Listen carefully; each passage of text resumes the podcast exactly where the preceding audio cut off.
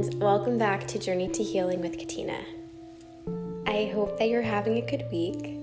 This week's episode is dedicated to the mind games we play.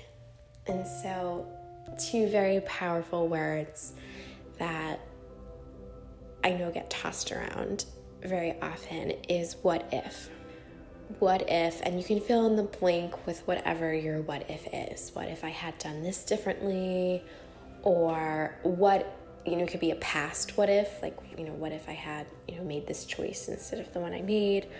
Or it could be one of those future what ifs, like, what if the world ends, you know? Any what if that comes into your mind, because they always do at some point.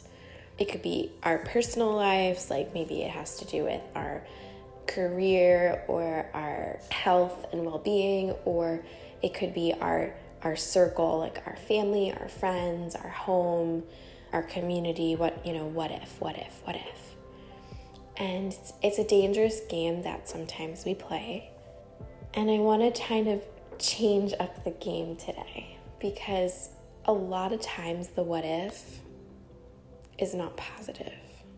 You know, we're preparing for the worst.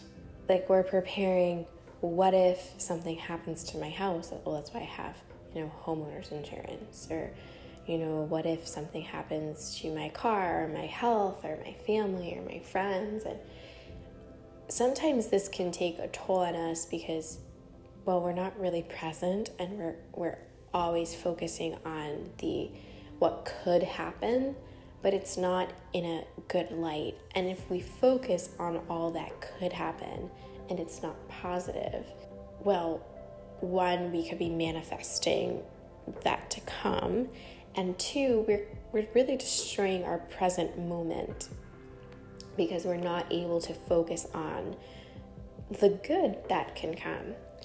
So instead of thinking about what if and, and fill in the worst possible ending that ha- can happen. What if we can find some awareness in ourselves that when we want to say what if, we can then change our, our tune, change our thought, and it can be really liberating and freeing. So instead of what if I lose my job, it could be what if I get promoted or what if I get offered this amazing job, my dream job? What if I am in the best health of my life? What if I meet the love of my life?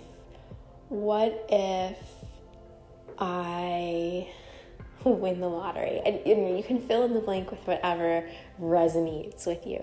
Just making this up. But really, just instead of thinking about the worst, let's focus on what we can manifest that's the best. Because sometimes we don't take action or we take the wrong action because of fear. We're so afraid that something's going to happen that we we either don't do something or we we take action out of fear and it's it's not for the right reason. It's just because we're afraid. And so I'm just inviting you. I know it's easier said than done. Well, don't be afraid. No, it's obviously everyone has fears, and some of us are more afraid of certain things than others but it's about having that awareness, really just tuning into your body, tuning into your thoughts and, and what's happening, and how can we change our thoughts and how can we go forward. So, I just invite you, wherever you are, to just think about something that's probably been lingering in your mind that you've been afraid of. And it doesn't have to be this huge life changing event, it can be something really small. Um, we all have something that we're concerned about. And I just want you to think is there something that we can do to change our mindset? So, is what are we telling ourselves about this issue that we can change up the what if game. And just take a few moments to notice how that would be if we accepted the possibilities of something positive, something amazing to happen. Because nothing is impossible. The word impossible spells out I'm possible. And so when we look at it like that, you can remember that we're all creators of our life. We are in charge, and our mind plays a really big part in it all. So, wishing you a wonderful day and week ahead. Thank you for listening. Namaste.